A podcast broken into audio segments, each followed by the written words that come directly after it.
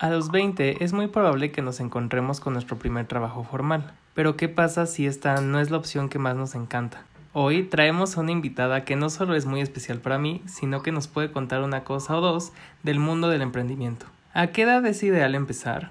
¿Cómo debemos vivir con el fracaso y cuánto tiempo toma llegar al éxito? Te damos la bienvenida, Jimena, a este primer episodio de nuestra segunda temporada.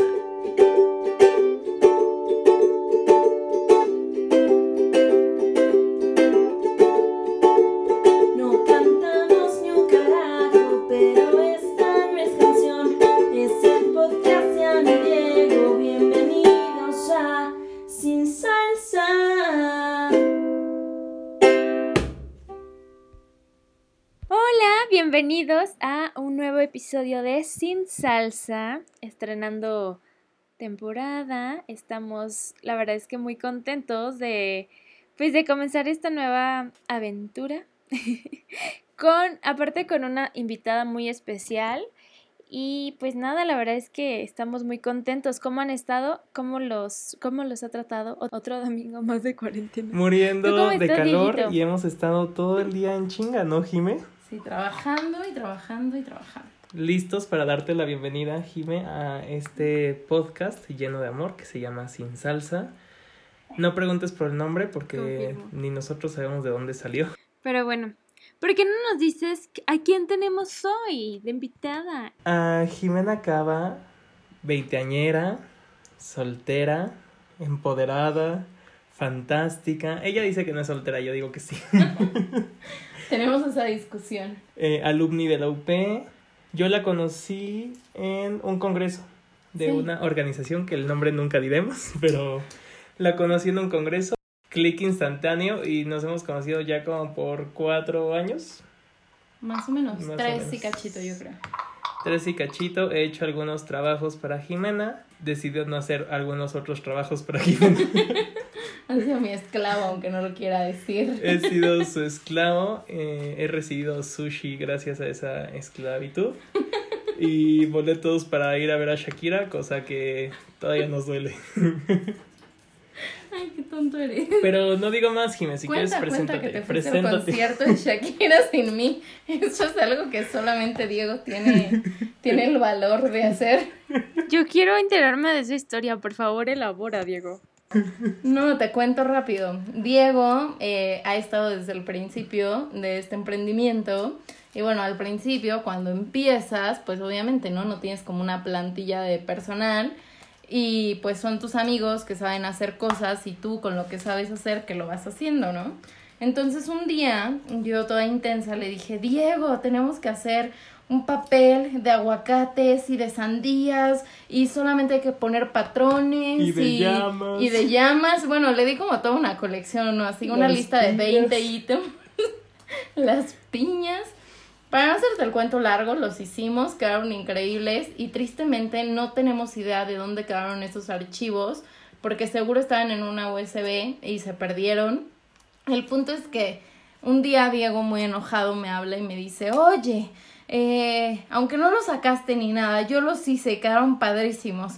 Y bueno, necesitas remuneración. Y mi remuneración es que quiero ir al concierto de Shakira contigo hasta adelante, ¿no? y yo, o sea, bueno, aparte de, de, que había trabajado conmigo, pues es mi amigo y lo quiero mucho. Y dije, bueno, o sea, no es la forma, pero no importa, yo también amo a Shakira, vamos a ver a Shakira y está bien. Compré los boletos, no sé por qué razón se los mandé a Diego.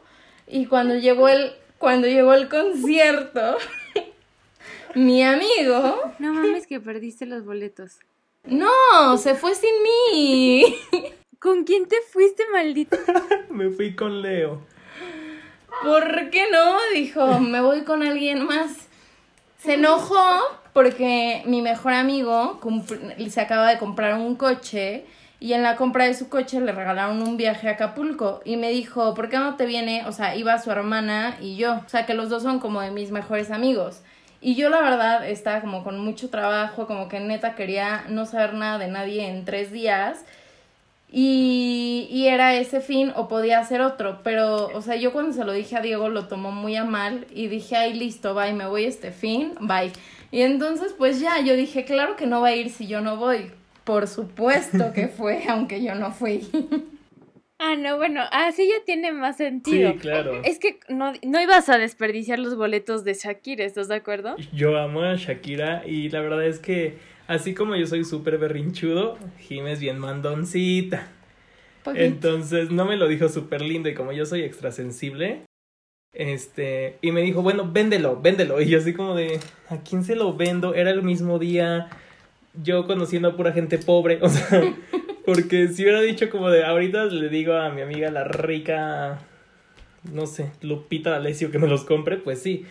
Pero no había a quién vendérselos, entonces dije, no voy a dejar que se desperdicien boletos para ir a ver a Shakira. Hasta adelante. Este, y le dije a Leo, y curiosamente, esa vez sí pudo, ¿verdad? Porque Leo no puede. Ahí sí, ahí sí vio su oportunidad y la tomó. Pero justo ahí empezó como nuestra bella historia laboral, amistosa. Este. Sí, igual cabe decir que nos emberrinchamos un rato y no nos hablamos un rato, ¿no? Como todos seres humanos berrinchudos. Hay un capítulo de. Sin Salsa que les puede ayudar. Hay como dos, uno de la amistad y otro del perdón, escúchanos.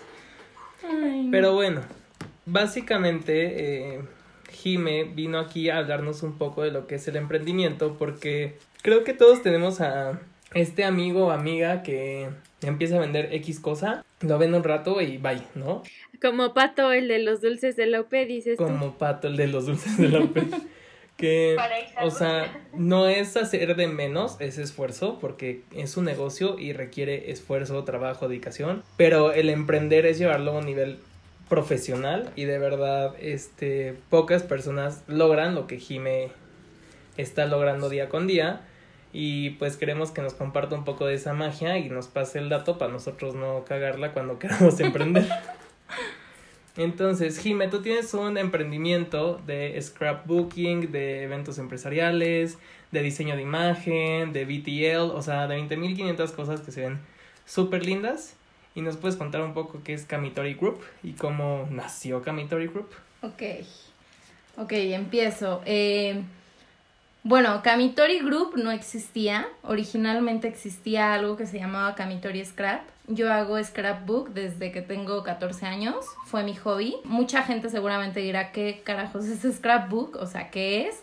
Y bueno, scrapbook es una técnica que se utiliza, que nace en Estados Unidos eh, para hacer álbumes de fotografía diseñados y decorados con papeles de diseño. Literal, todos son papeles con mucho diseño, libres de ácido y la idea es que tus fotografías, o sea, tus álbumes duren 20, 30, 40, o sea, te duren toda la vida. Y hay muchas técnicas para hacerlo, lo puedes hacer de muchísimas formas. Tiene mucho que ver en cómo hagas tú las cosas, cómo las utilices y sobre todo cómo las muestres y las montes. Entonces, originalmente era Kamitori Scrap, eran cosas y productos de scrapbook y en el camino sin planearlo y sin organizarlo ni pretenderlo tampoco, empezó a tener mucho, con, o sea, hice mi página en Instagram y empezaron a contactarme muchas empresas para artículos empresariales, corporativos, promocionales, para muchas cosas que necesitaban empresas y que no existía una marca que les diera ese producto y servicio juntos y que les resolviera sus necesidades y además fuera efectivo, eficiente y tuviera una buena relación precio-calidad. Entonces ahí yo vi una oportunidad y me di cuenta que aunque me gustaba mucho el scrapbook, no podía seguir solamente con una línea de scrapbook, que tenía que como que crecerlo y ampliarlo y decidí crear Kamitori Group con una línea de scrap, que es Kamitori Scrap, Kamitori Corporativo y Kamitori Sociales, que lo que tiene es que, o sea, es una marca que tiene tres submarcas con tres líneas de productos diferentes, enfocados cada uno a un sector muy específico. O sea, el cliente que a mí me va a comprar algo de scrap es alguien que quiere dar un regalo precioso, personalizado y con mucho detalle y el que me va a comprar algo de corporativo es el que quiere quedar bien con sus clientes o sus mismos empleados y necesita algo que esté padre, que no sea lo típico de siempre y que bueno, al final le resuelvas, ¿no? Entonces, pues bueno, así surgió, ya lleva un año, tres meses y afortunadamente nos ha ido muy bien. Oye, suena increíble. Creo que es de los nuevos negocios de cierta manera, porque no es algo que escuches tan común, o sea, uno, un negocio así como que digas, le gomitas con chile, que la verdad es que es por mal plan, y, y si lo tienes muy padre, pero me refiero que es algo que ya es como, o sea, encuentras acá cinco minutos la, este, la página de Instagram de gomitas con chile, ¿sabes? O sea, siento que es muy original, está padrísimo, y bueno, en lo que escucho en este este bello podcast, nuestras bellas voces. ¿Por qué no mientras le chismean su Sí, en Instagram lo pueden encontrar como Kamitori Group y tengo otra como Jime que esa la hice más como un tipo marca personal en donde comparto todo esto de mi mundo rosa de de scrapbook, de papeles, de colecciones, que ya no puedo poner tanto en Kamitori como lo hacía antes, porque obviamente tienes que ir evolucionando y darle un como toque más corporativo, más serio, no tan rosa. Entonces por eso creé Jimecaba, que esa va más como enfocada a todos los que quieren hacer algo con scrap o con manualidades y, o sea, ellos no te lo van a comprar, pero les gusta lo que haces y lo van a hacer, o sea, es como más algo, hazlo tú mismo, por así decirlo. Y en Canitori encuentran pues nuestras tres líneas, todos nuestros productos, eh, lo que hemos hecho, es más como un portafolio, haz de cuenta de los eventos que hemos tenido, a dónde hemos ido, todo eso. ¿Tú estudiaste de qué diseño, arquitectura, corte y confección, algo, algo relacionado con scrapbooking? No. Yo soy abogada, estudié Derecho en la Universidad Panamericana y terminé en la Universidad West Hill. Pues bueno, estudié Derecho y no me dediqué a Derecho, decidí emprender y soy muy feliz con la decisión que tomé. ¿Por qué estudiaste Derecho? O sea, ¿cómo, ¿cuál fue? ¿Fue por ti? ¿Fue de tus papás? Eh, en ese momento. No, te voy a decir que cuando acabas la prepa y vas a entrar a la universidad, pues te preguntas, ¿no? ¿Qué quiero? Medicina, este, química, derecho, ingeniería, comunicación, todo eso. Y yo no me veía en nada que tuviera que ver con matemáticas, en nada que tuviera que ver ingeniería. Hice la prepa en el TEC y en el TEC no te dejan escoger pues, ¿qué área quieres? O sea, te meten todas las áreas y yo terminé alucinada de todo lo que era física, química, biología. Matemáticas me gustaba mucho, la verdad, pero todas las que eran física, química, matemáticas, todo eso, la verdad es que terminé casi odiándolas y dije, no quiero nada que tenga que ver con eso. Y humanidades siempre se me dio muy bien, me gustan mucho las humanidades y de hecho yo quería estudiar sociología porque me gusta mucho entender cómo... Creo que tiene mucho que ver con lo que hago y ahorita les voy a decir por qué. Me gusta mucho entender eh, la esencia de las personas, qué es lo que les gusta, cómo les gusta y por qué les gusta. Y siempre quise hacer algo eh, que me dedicara a lo mejor a hacer una campaña o una política pública en la que pudiera alcanzar a transformar una situación o una realidad en otra totalmente a través de medios digitales como es, eh, bueno, más bien medios de comunicación como es eh, cine, tele, todo ese tipo de cosas, ¿no? Y yo decía, voy a estudiar sociología porque ahí voy a entender todo eso y lo voy a aplicar y después me meto a medios porque pues la verdad es que soy muy movida y no le veía complicación en entrar a medios, o sea, no necesitaba estudiar nada de medios. Y, eh, y ya voy a estudiar eso. Cuando les dije a mis papás, me mandaron al diablo, me dijeron, claro que no vas a ser hippie. Y, y entonces, este, dije, bueno, filosofía tampoco. Quiero que sepan que yo estudié filosofía en la UP también. Eh, cuando estaba estudiando Derecho, estaba haciendo dos carreras al mismo tiempo, Derecho y Filosofía.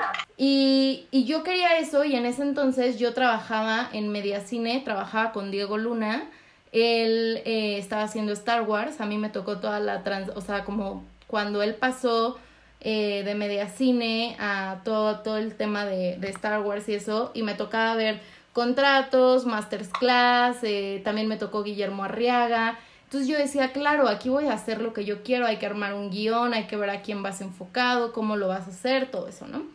Y entonces yo ya estaba en derecho, eh, yo escogí derecho porque dije, bueno, en derecho puedo hacer eso que quiero y bueno, ustedes saben que la UP no es una universidad para nada sencilla y bueno, no era para nada sencillo estudiar eh, derecho con, como ellos le dirían, las vacas sagradas del derecho pues no es como que te podías hacer tonto con ellos, tenías que estudiar mucho, leer demasiado, todo. Yo en esos años nunca pude, o sea, en cinco años nunca pude sentarme a hacer mi hobby, que me encanta, que es scrap, nunca. Y cuando acabé la carrera quise hacer todo esto que les cuento y pues me di cuenta que pues una cosa era lo que estudiabas y otra cosa era lo que pasaba en la vida real y más en gobierno, que fue a donde a mí me tocó entrar y me di cuenta que pues iba a vivir un poco frustrada porque aunque me encantó estudiar la carrera de derecho y también un poco de lo que estudié de filosofía, porque filosofía no la terminé, pues me di cuenta que la verdad nunca iba a poder hacer el sueño hippie que yo tenía de querer hacer guiones, de querer hacer políticas públicas, de que no hubiera violencia de género, eh, violencia familiar, eh, todo ese tipo de cosas que sueñas que no existen en tu sociedad, pues nunca iba a pasar y que un puesto importante político solamente lo iba a obtener a través de relaciones y a través de pues de cosas y no tanto de trabajo. Entonces, para mí, eh, en ese momento fue cuando yo conozco a Diego, yo estoy por acabar la carrera y le dije, quiero hacer de verdad algo disruptivo, diferente, que me lleve a otro lado y fue ahí cuando me fui de, de intercambio. O sea, literal me fui a Argentina, eh, terminé la carrera, me fui a Argentina seis meses de intercambio, hice uno primero en Tucumán, luego otro en Buenos Aires, hacer un voluntariado social o sea, lo más hippie que puedas hacer en un lugar en donde no conoces a nadie, eh, con algo que tuviera que ver con mi carrera y lo que yo quería hacer. Y cuando en la primer eh, eh, asociación que me toca llegar, veo que da lo mismo, porque daba lo mismo todo lo que tú soñabas y lo que querías hacer, y me tocó por suerte una asociación que no era precisamente transparente ni correcta, ni predicaban lo que decían fue como que, no sé, se me quitó la venda de los ojos y dije, listo, esto nunca va a suceder. Disfruté mucho, viajé mucho, conocí muchísimo y acabé los dos proyectos. Cuando regresé a México, entro a trabajar en Hacienda y lo mismo, no, o sea, todos los días estaba de malas, hasta que un día me llevé una libreta a mi trabajo y hacía bocetos de lo que yo quería desarrollar. Y entonces me acuerdo mucho que un día le hablé a Diego justo y le dije, voy a hacer un proyecto de scrapbook. O sea, todo el mundo me tiró de loca. Dijo, ¿qué está haciendo con su vida? O sea, para empezar eso en México ni se hace y por qué vas a hacer eso y cómo lo vas a hacer. Y yo lo que quería lograr con todo esto, o sea, nunca me imaginé llegar a empresas, ¿no? Yo lo que quería lograr con esto era tener un proyecto en el que fuera feliz con lo que hiciera, fuera congruente conmigo misma y que disfrutara. O sea, ese era como mi primer objetivo. No sabía qué iba a hacer, con quién iba a trabajar, cómo iba a trabajar, cómo se iba a llamar. No tenía idea. Un día que fue ahí cuando le digo, oye, ¿y si hacemos eh, una, o sea, yo pensando que era facilísimo, ¿no? Una colección de papeles y le ponemos esto y, y todo esto, pues dije, listo, va a ser muy muy sencillo. Claro que no, no fue sencillo, fue evolucionando, fue cambiando y sin querer, hoy me toca a mí generar eventos para empresas y eventos sociales en donde ellos me dicen, créame este escenario, que entre y huela a esto, que mi marca, la esencia de mi marca, la transmutes, o sea, que de verdad la gente se vaya sabiendo cómo sabe mi marca, de qué trata mi marca, eh, son esos colores, sin que yo llegue y se los tenga que platicar tomándome una copa con ellos, o sea, que el evento se los deje. Y creo que es eso el por qué las empresas me han buscado tanto, porque sin querer toda esa formación me ayuda a tocar la esencia de mis clientes y de lo que quieren como transmitir y logro hacerlo. Y es ahí cuando empiezas a convertir una idea en dinero y además hacerlo con lo que te gusta. ¿Sabes que algo que dijiste me encantó? No, lo que estudias no tiene tanto que ver con la vida real. Creo que eso lo tenemos súper claro. Bueno, Diego y yo en el sentido de que ya nos tocó justo vivir ese, ese momento que tú ya viviste. Y si tú todavía no sales de la carrera y tú crees que el mundo es justo como lo estás viendo, la carrera te sirve muchísimo y vas a aprender y adquirir muchas herramientas. Sí, pero es un mundo de diferencia la sea cual sea tu carrera, bueno, espero que espero que medicina no, espero que medicina sí. sí, medicina sí, sí, se Pero fuera de eso, o sea, sí es muy diferente y muchas veces tú puedes haber tenido el mejor promedio y ser así de que teacher's pet al máximo y a la mera hora no saber hacer un carajo afuera. Entonces, tampoco se estresen demasiado si no saben qué estudiar o no están estudiando lo que realmente hace que su corazoncito lata. Si se ponen las pilas y escuchan como al universo y lo que quieren, van a encontrar lo que realmente quieren hacer, ¿no? Y de y yo estoy segura que cuando haces las cosas que te gustan, el dinero fluye, entonces. Claro, y la verdad es que nunca van a conocer a alguien a quien les torbe la carrera, que digan, "No, pues, o sea, peor error de la vida, si regresar al pasado dejo de estudiar y, o sea, no, porque al final aprendes tanto en la carrera que no tiene nada que ver con la carrera.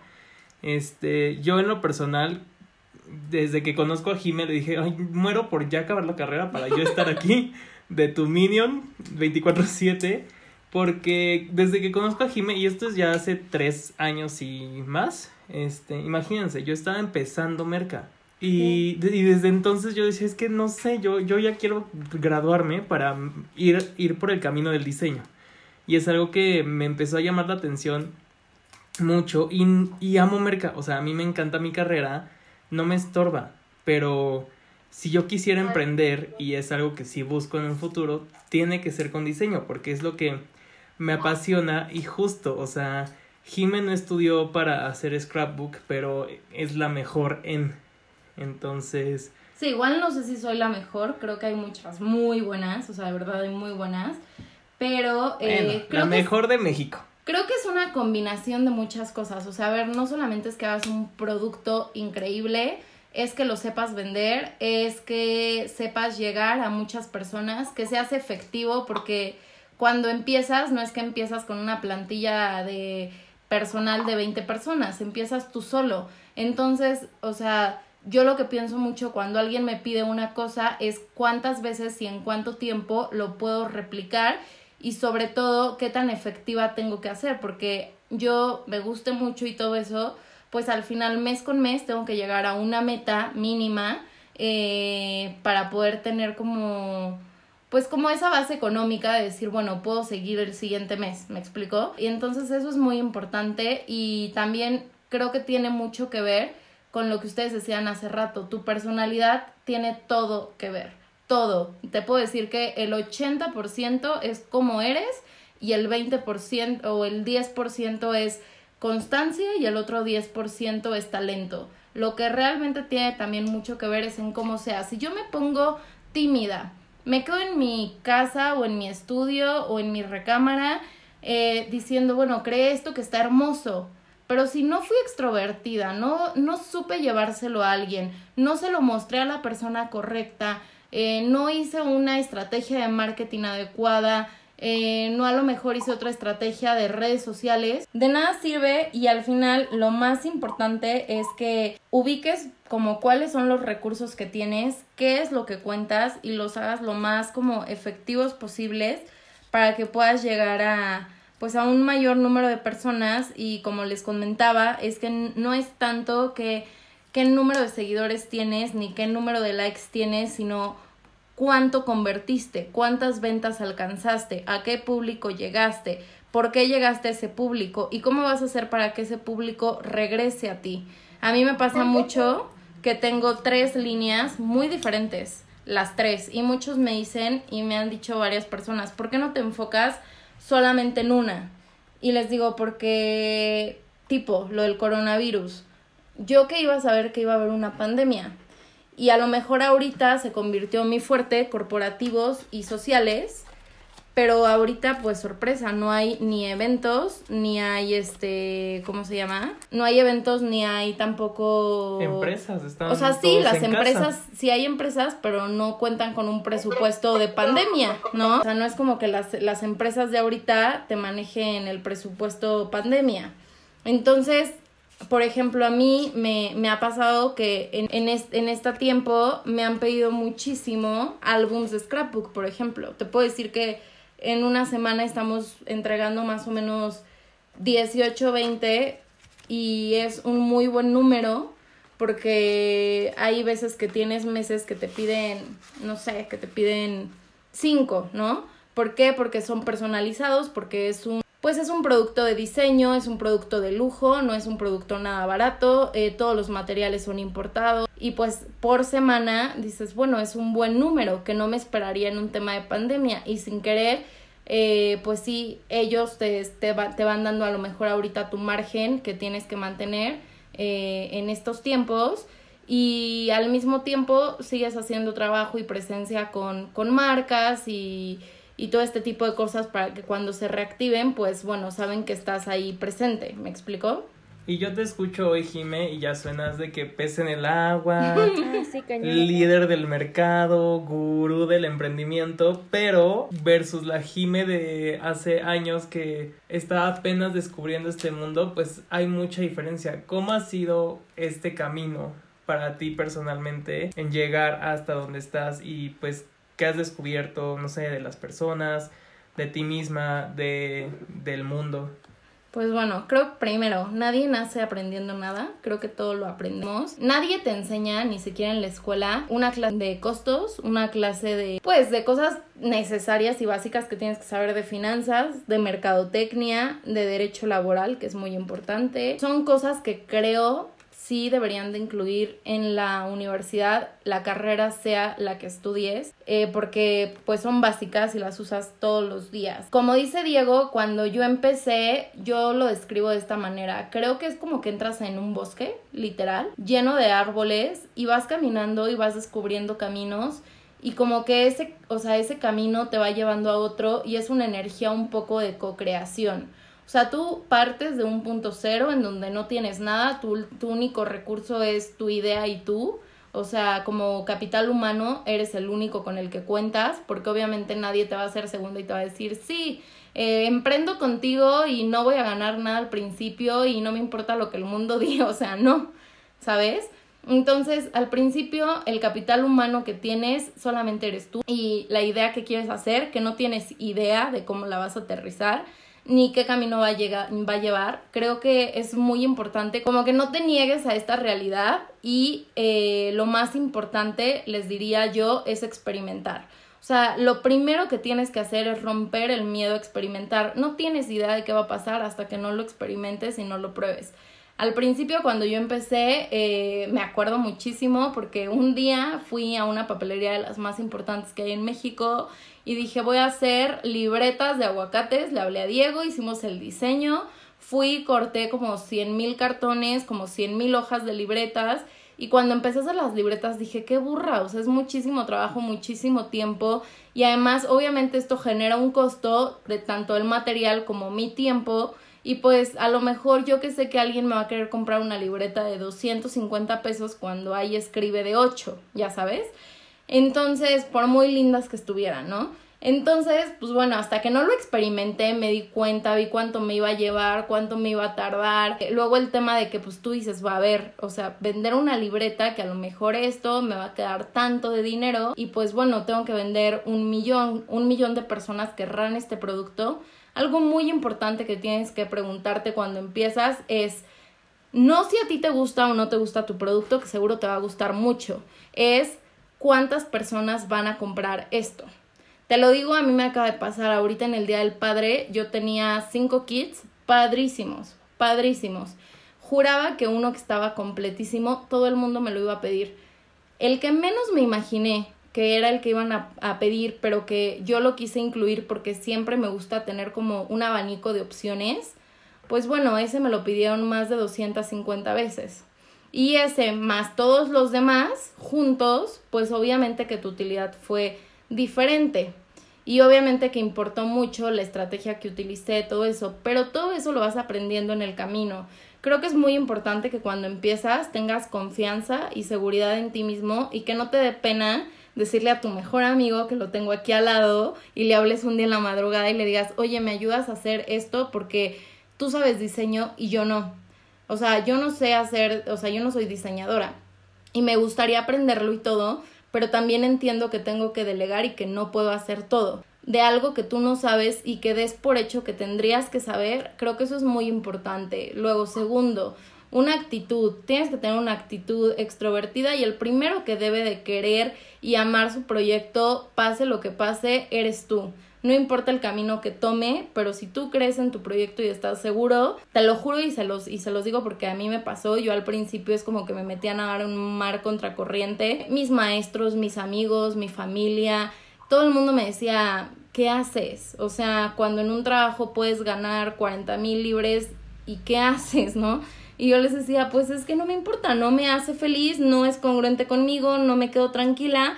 Yo sé que en mi emprendimiento al principio no voy a ganar un peso y pasó, no ganaba un peso, pero sé que a corto plazo voy a poder ganar eso y mucho más. Entonces, nada está trazado, tú lo vas trazando, en el camino te tienes que capacitar todo el tiempo. Pasa que voy mucho a cursos de pues de encuadernación, de cosas que tienen que ver con scrap, también tomo cursos de emprendimiento, cursos de finanzas, de costos, de contabilidad, todas esas cosas. Y también he tomado cursos de creatividad, porque hay cursos de creatividad, eh, muchísimas cosas, todo el tiempo estoy como buscando cómo renovarme para darle como eh, pues aprovechar al máximo la marca que he generado, las líneas que he generado y poder llegar a más personas. Anótale, Dieguita, anótale. ¿Tomaron nota, chiquitos? ¿Tomaron nota? anótale, chiquita, para que nosotros ahí... Porque ustedes no saben, pero nosotros también estamos aprendiendo muchísimo. Bueno, no supongo que sí saben, pero estamos aprendiendo muchísimo. O sea, al final de cuentas, cualquier cosita, por más pequeña que tú le veas, si le ves potencial, pues es cosa de emprenderle y de buscarle. O sea, baby steps a lo mejor, pero pues sí, lo que creo que Ay, es que dices muchas cosas muy ciertas. Es más, Diego les va a hacer un emprendimiento para Domis con todos los consejos que nos dio. Ah, ¿verdad? Ya te estoy metiendo en broma. Masterclass, 250 pesos la entrada. ya la vamos a explotar. Sin salsa university, dices tú. Algo que, que, he visto mucho en la realidad de Jime es que está rodeada de emprendedores. O sea, creo que vienes de una familia donde el emprendimiento es una realidad y, y lo has vivido en el desayuno, la comida y la cena. O sea, tus papás tienen mucho eso en la sangre. Sí, bueno. Yo veo esto también en mi familia, o sea, mi, mi abuelita ves que tiene su negocio, tenía su restaurante, luego tiene su negocio de uniformes que lo abrió con mi mamá y han tenido como trabajos godín, pero aparte de esto, mi mamá ahorita lucha por tener como un emprendimiento de psicología y siempre están buscando cómo llegar a más. ¿Tú crees que se hace más, menos difícil con la edad? ¿La edad tiene algo que ver con el emprendimiento? ¿Tú sientes que a tu mamá le cuesta más que a ti, por ejemplo? No creo que tenga que ver con la edad. Lo que sí es una realidad es que, bueno, o sea, a mí me es muy fácil agarrar un Instagram, generar una cuenta y a lo mejor hacerlo de alguna línea y mi mamá que pues no tiene redes sociales y no tiene ideas, eh, o sea, idea de eso, pues sí le cuesta un poco más de trabajo pero eh, tampoco creo que sea imposible, tampoco creo que es algo que no puedan lograr. Creo que mucho lo que les decía, o sea, mucho en este rollo es como la actitud que tenga. Lo que contaba Diego, eh, mi familia, mi papá, igual que yo, es abogado. Él litigó en algún momento de su vida. Lo dejó, tuvo una fábrica de ropa muy exitosa, muy exitosa, que en el 93 quebró por todo esto del Tratado de Libre Comercio y después de ahí surgió una cadena de restaurantes que a la fecha es pues muy famosa, de mucho renombre, le ha ido muy bien. En el camino, como todos, ha tenido pues problemas. Entonces, pues como dice Diego, yo nunca estuve acostumbrada a conformarme. Siempre he visto a mis papás, a los dos, que si algo se les ocurre en la cabeza, de verdad lo hacen y lo materializan en un instante y y creo que eso tiene mucho que ver con cómo soy y por ejemplo yo no podía llegar a un trabajo y tener un horario de oficina y sobre todo que pues me pusieran o me limitaran a hasta aquí llega tu función porque algo que yo tengo es que todo el tiempo busco y cómo lo hago más grande y ahora qué le pongo y ahora qué le agrego y cómo lo agrego y por qué, o sea, todo el tiempo busco cómo crecerlo y crecerlo y crecerlo y crecerlo.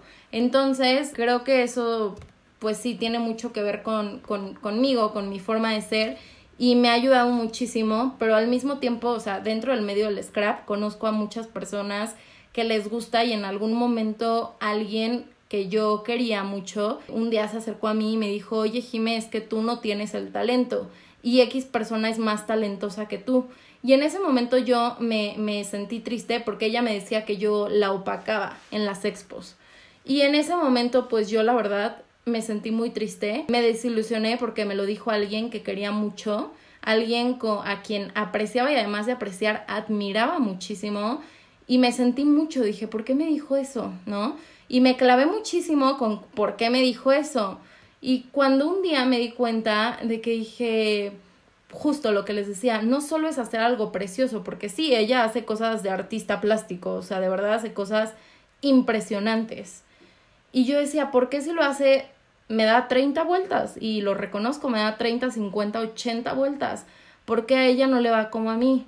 Pues porque eso, porque es tímida, porque no se sabe mover, porque no sabe colocarlo, porque no sabe ponerlo, porque no sabe llegar a la gente, por tantas y tantas y tantas cosas. Y dije, claro, o sea, ¿y por qué no busco que mi producto sea bueno, sea bonito? Eh, y ahí fui como desarrollando un poco, pues sí, mi plan de negocio, sí, como lo quería hacer, sí, como lo quería convertir. Y creo que todo en este camino del emprendimiento es un aprendizaje. Te va a pasar que gente que quieres y admiras y idolatras, un día te va a decir que lo que haces es una porquería y no sirve. Y después tú vas a dar la vuelta y te vas a dar cuenta que a lo mejor ya vendes incluso mucho más que esa persona que lleva 10 años haciendo lo mismo que tú.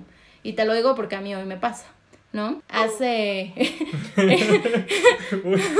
en marzo... En, nota. en marzo, en marzo del, del año, de este año, una de las empresas más importantes en México, consolidadoras de aerolíneas, me contrató para hacer un evento en el que tuve que manejar 22 marcas de líneas aéreas simultáneamente.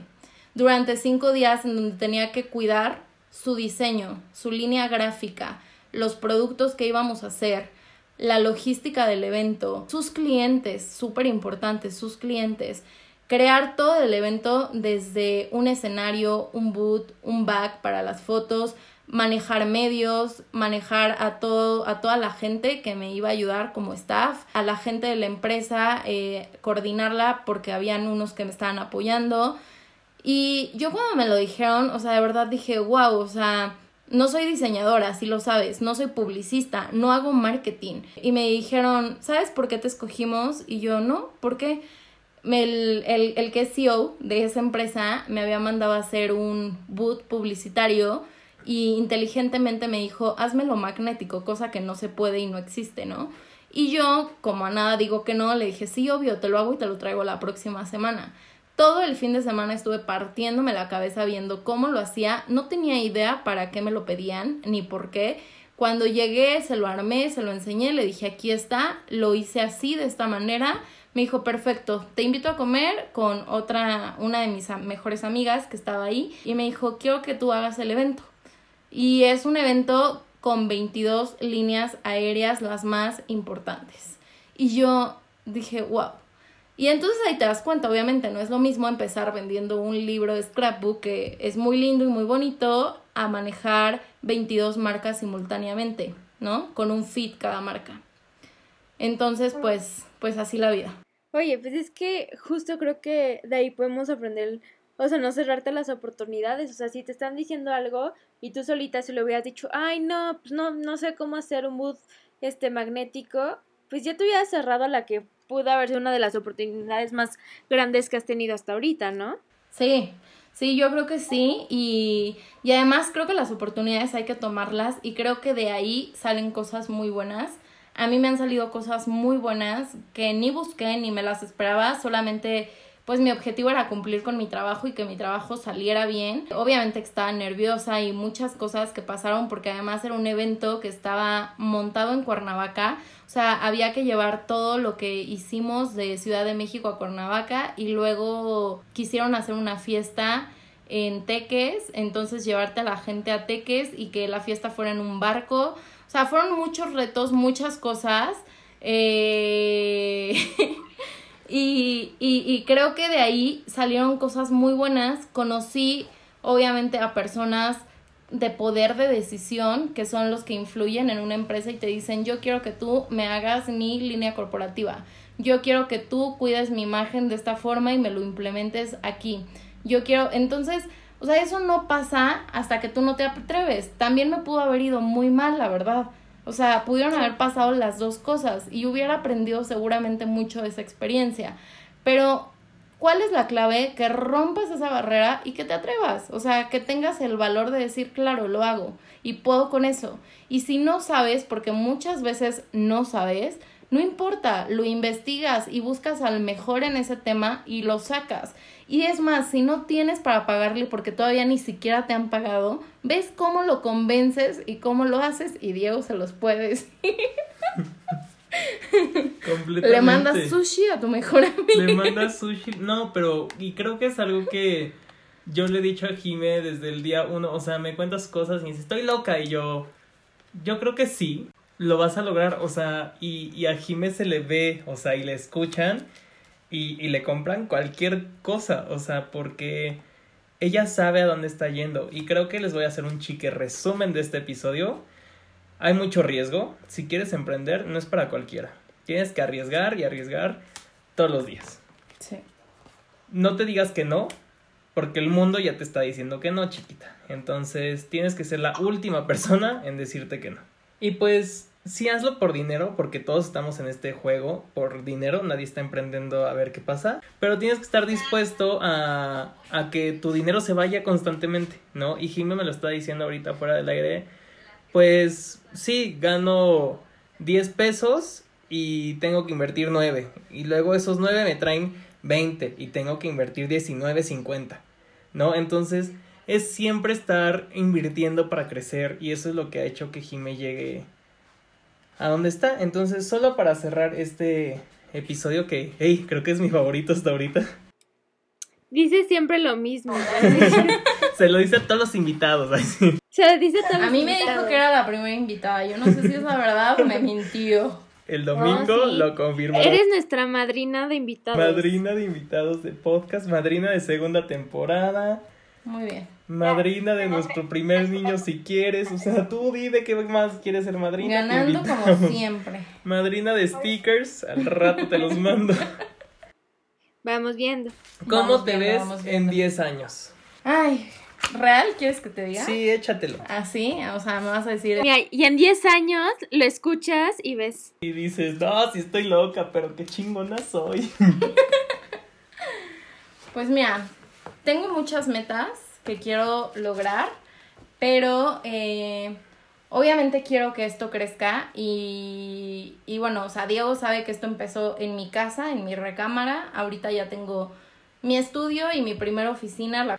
Y bueno, eh, queremos abrir una línea de diseño, es algo que, que pues que ya es una realidad, es algo que ya nos piden mucho y si bien no soy diseñadora, pues bueno, vamos a tener a, a varios diseñadores trabajando con nosotros y la idea de esto es hacer una empresa que, que resuelva las necesidades de otras empresas, que ellas no se tengan que preocupar por su estrategia de marketing, ni por presencia de marca, ni por sus productos, ni nada de eso. Nosotros encargarnos de todo eso y quiero trabajar con marcas transnacionales. Mi idea es que este proyecto no se quede en México.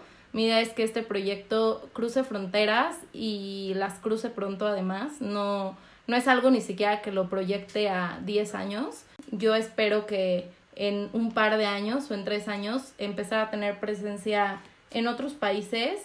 Y eso tiene mucho que ver con lo que les comentaba con las alianzas que haces, las estrategias que haces, cómo lo quieres colocar, cómo lo quieres poner. Si yo me quedo y me espero a ver cuántas empresas mexicanas les gusta mi producto, pues ahí me voy a quedar. Pero si yo empiezo a buscar en otros países, seguramente generaré en otros países.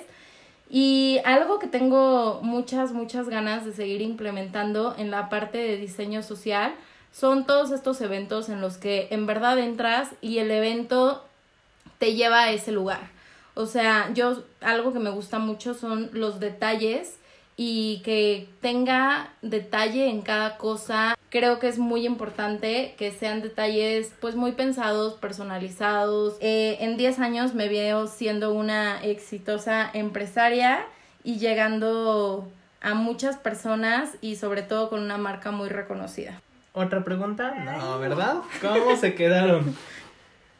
Pues muchísimas gracias por habernos dado tu tiempo, Jime. Eh, si escucharon algunos tijeretazos, algún tape despegándose, algún cuadernazo, es porque Jime está trabajando mientras hace este podcast porque... Pedidos hay muchos. Pedidos hay muchos. Y, y pues nada, nos vamos rápido a las recomendaciones. Después de las recomendaciones, quédense porque Ana va a agregar en una bella voice note quiénes son nuestros ganadores del giveaway. Sí, y acuérdense que sí, esto sale domingo. Tienen los ganadores hasta el martes para mandarnos un mensajito de, ay, Oli, yo gané. Si no nos manda mensaje, papacito, mamacita, el que sigue. Thank you, Porque la quincena se exprimió para tener ese giveaway. Entonces le estamos sacando el jugo que merece. Comimos puro atún para tener que tuvieran su giveaway. y vayan a seguir a Jime para que tenga tantos seguidores que diga me animo a hacer un giveaway con sin salsa. Y pues nada, recomendaciones. Jime, recomiéndanos tu libro que no es, no es que lo haya escrito ella, ella nos lo recomendó. Es muy, es, es muy importante pues en este, en esto estar leyendo cosas que te nutran, creo yo, cosas que te reten y cosas que te digan, ah, hazlo de tal o cual o cual forma. Entonces, uno que les puedo recomendar eh, son 13 cosas que las personas mentalmente fuertes no hacen Diego, ¿me puedes recomendar una serie? Te recomiendo una serie que me encantó, la vi hace como bastantillo, se llama How to Sell Drugs on the Internet, es de Netflix, creo que es justo producción original de Netflix, y es de este niño todo teenager que quiere dinerillo y investiga por ahí cómo vender drogas y empieza a vender, creo que es M en Internet y le va súper bien, entonces, para que tomen nota del emprendimiento que no tienen que hacer. No estamos diciendo que ustedes deberían hacer eso, pero la estrategia está buena, ¿no? Hay otros productos. Hagan eso con chimichangas, con, con chambritas de la abuela, con... Manguitos de chamoy. Ándenle, no, no lo hagan con drogas, pero bueno. Ana, recomiéndame una peli. Te recomiendo la película Like a Boss porque está divertidísima, está muy cómica y al final de cuentas a nosotros aquí en Sin Salsa siempre nos encanta ver este, historias de mujeres fuertes que emprenden aquí, mujeres chingonas, ¿sí o no? Claro que sí. ¿Sí o no, Rosa? Y por último, Jime, recomiéndanos una joya del internet. Obviamente que les recomiendo mi, mi página en Instagram la pueden encontrar como Camitori Group y eh, creo que ahí subimos, además de todo lo de nuestros productos, constantemente estoy compartiendo cosas con ustedes acerca de emprendimiento. Y la verdad es que Jiménez sabe de emprendimiento como para dar clases en el IPADE, de verdad. Buenaza y, o sea, pueden como irla a seguir a sus redes para saber más de cómo es estar en canasta rosa, cómo es este tener partners estratégicos, cómo llegar a la tele, o sea, y pues yo me despido, muchas gracias. Mi nombre es Diego de El Amor es Diego.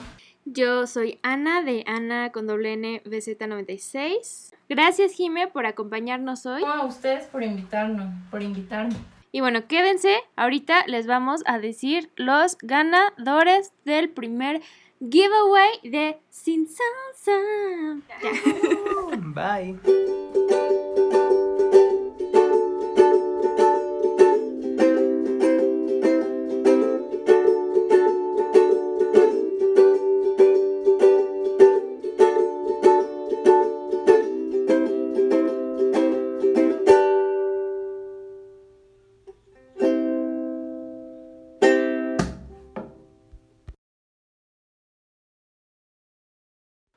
Para conocer a los tres ganadores del primer giveaway de Sin Salsa? Pues bueno, vamos a conocerlos. Y recuerden ganadores que tienen de aquí al martes para mandarnos un mensajito por nuestro Instagram para que podamos ponernos de acuerdo con cómo se los vamos a entregar. Y si no nos mandan mensaje a más tardar el martes, pues bueno, pasará a otra persona. Así que mucha suerte, gracias por participar, les mandamos un abrazo muy fuerte a todos los que participaron y pues los ganadores son arroba pam-flo96, arroba mafervidagarry y arroba ferashjk. Muchas felicidades a las tres, se pusieron muchísimo las pilas y bueno, esperamos que disfruten su kit de skincare. Gracias por escucharnos cada domingo y nos escuchamos el siguiente Sin Salsa Sunday. Adiós.